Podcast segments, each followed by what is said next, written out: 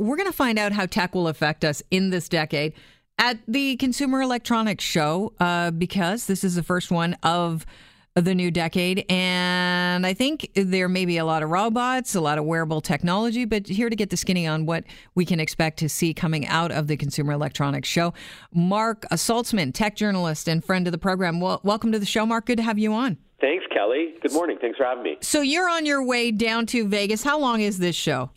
So it ends on Friday.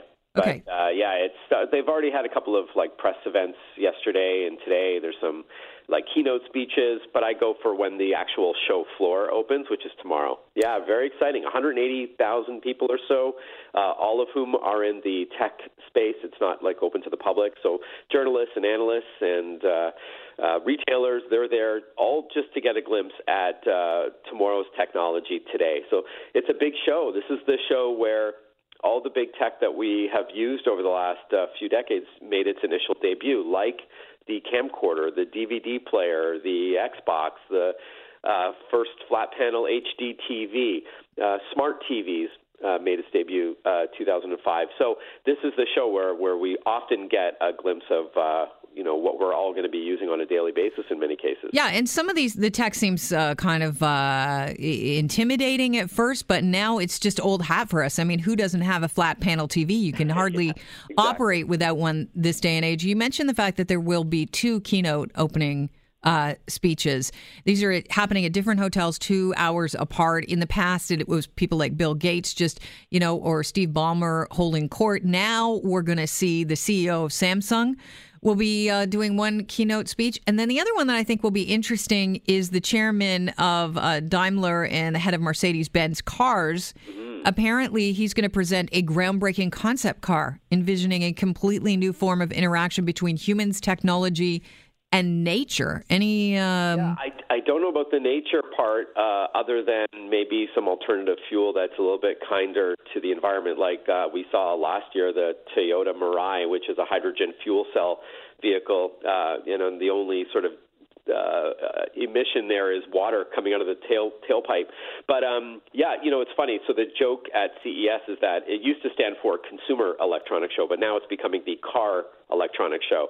So it's everything from next generation infotainment systems, mostly voice driven, some holograms inside the vehicle, and of course heads up displays, to uh, you know uh, self driving or autonomous uh, technology demos. I was two years ago in a, a modified BMW driving down the strip with no, like I was not, like I was behind the wheel, but the wheel was doing its thing. Like, yeah, I remember we talked about this. yeah. So this is the show where you know a lot of the big companies are there. Yeah, Mercedes is supposed to have. There's one thing I'm not allowed to talk about because I, I, it's under NDA. But uh, yeah, they've got some pretty interesting. Uh, technologies that we should be seeing uh, by tomorrow. And fact, then you'll be able to tell us what it is as soon as Yeah, uh, yeah, they yeah. unveil it. you know that kind of thing. There's usually a theme to the to the show, right? It- what's the theme that you're seeing emerging right now? Even though you know the exhibitors haven't, the floor is not open until tomorrow. Yeah. Um, you must know a little bit about what's what's going on. Sure, of course. Well, usually by the end of the week, there's like one per- pervasive theme, and that becomes like that. I, that sort of becomes the topic. You know, in years past, it's been wearables, as you hinted at before we started chatting. Uh, 8K TVs, we're going to see a lot of this year. So TVs are getting bigger, smarter, uh, thinner. Did you say 8K? yeah, so instead of 4K, it's uh, instead of 8 million dots or pixels that make up the image, uh, we're seeing TVs with four times that, so 32 million dots. So in plain English, you're going to have like a 100-inch TV that even like nose to glass, you won't see any imperfections. They're probably even better than what the human eye can even ascertain. So it's it's getting to be a little bit like okay, you know, how much better can it get? But uh, we've seen glasses-free 3D TVs before because that did not go well when we when we saw the debut of 3D TVs that required you to wear glasses. Okay, nobody wants to look around for glasses. We're already most of us are already looking for readers on a daily basis. You're like, where the hell are those readers? You got a pair of readers? I'll take those. So it's funny. This year's the only thing that I think could be the surprise hit, and I recognize this is a family radio show, but uh, uh, sex toys are allowed for the first time. Really? For the first time? For the first Personal time. pleasure devices are allowed for the first time. Wow, what a dawn of a new decade we're into. Yeah. You know, so last year there was this brouhaha about mm-hmm. this woman inventor who had an award uh, nod for a female-centric adult device, and uh, for for for women and for a vibrator. Yeah, right, but very high tech with app support and several motors and things that it did multiple things at the same time. Mm-hmm. Uh, but then they they re, re, redacted, like they took back the award, and it, beca- it caused a whole big thing. So this year, for the first, but they weren't satisfied with the. but I'm bummed. But uh, they, uh, yeah, all the buzz this year is about. Uh, no, okay, let's just stop right there.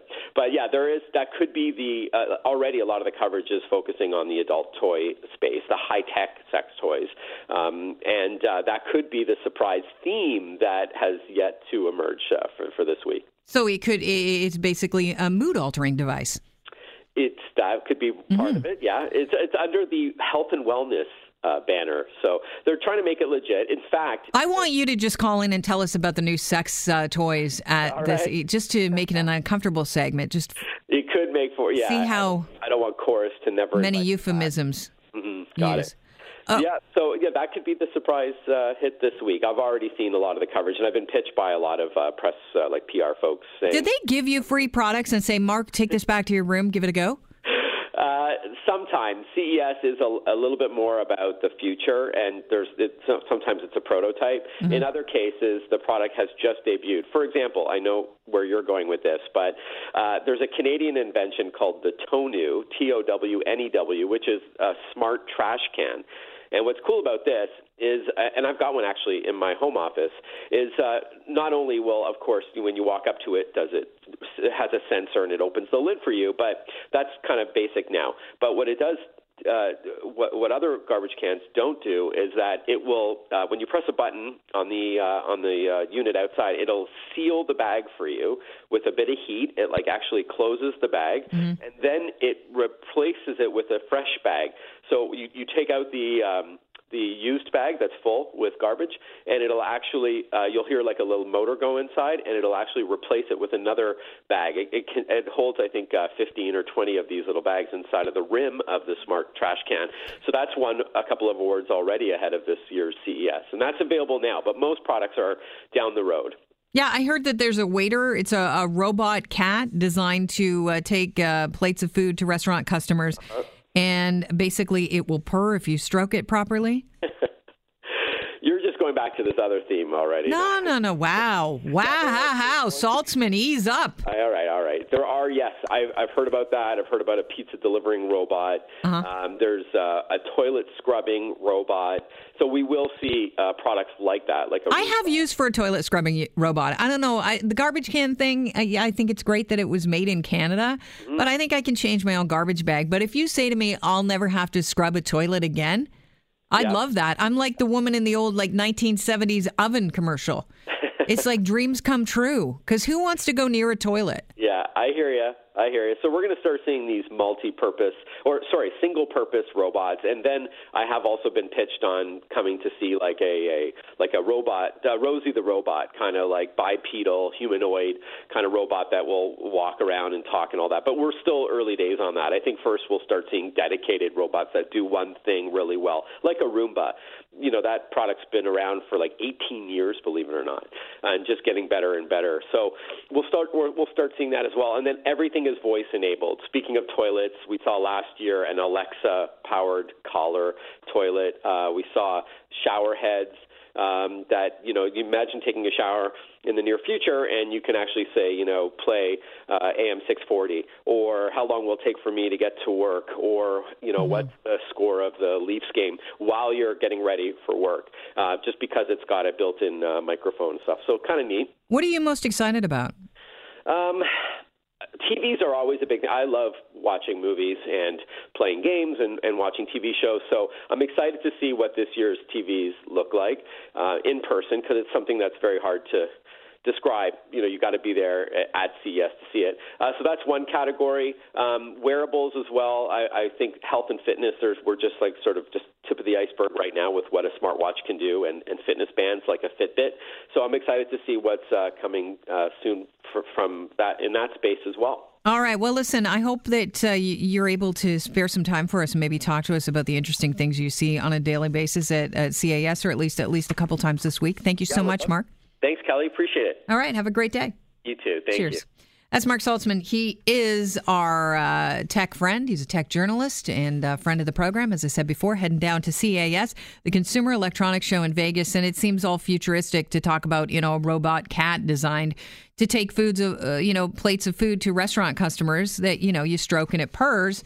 But at the end of the day, it seemed pretty odd to people as well that you could just go up to a machine, beep, beep, beep, beep, beep, and get some money out of it like an instant teller. So who knows where we're going to go in the that future? That garbage can thing's never going to work. You don't like no, it? No, you know what? The, the, just it's going to get clogged up with bags for sure. If every printer in the world fails, there the the greatest lie that's ever been perpetrated on the human race has been the fact that there are affordable printers available. Because every office I've worked in, every home printer I've had, they all jam. There's always problems with the paper. That's where this that garbage can thing. No way. The greatest lie the greatest perpetrated, lie perpetrated on, the on the human, human race, yes, is the printer. Is the printer. Is the fact that printers can work and can be counted on in a jam because they can't and they fail almost like clockwork as soon as you need something in it in, in the last minute at the last minute. All righty. Thank you, Chris Creston. This is Global News Radio 640 Toronto.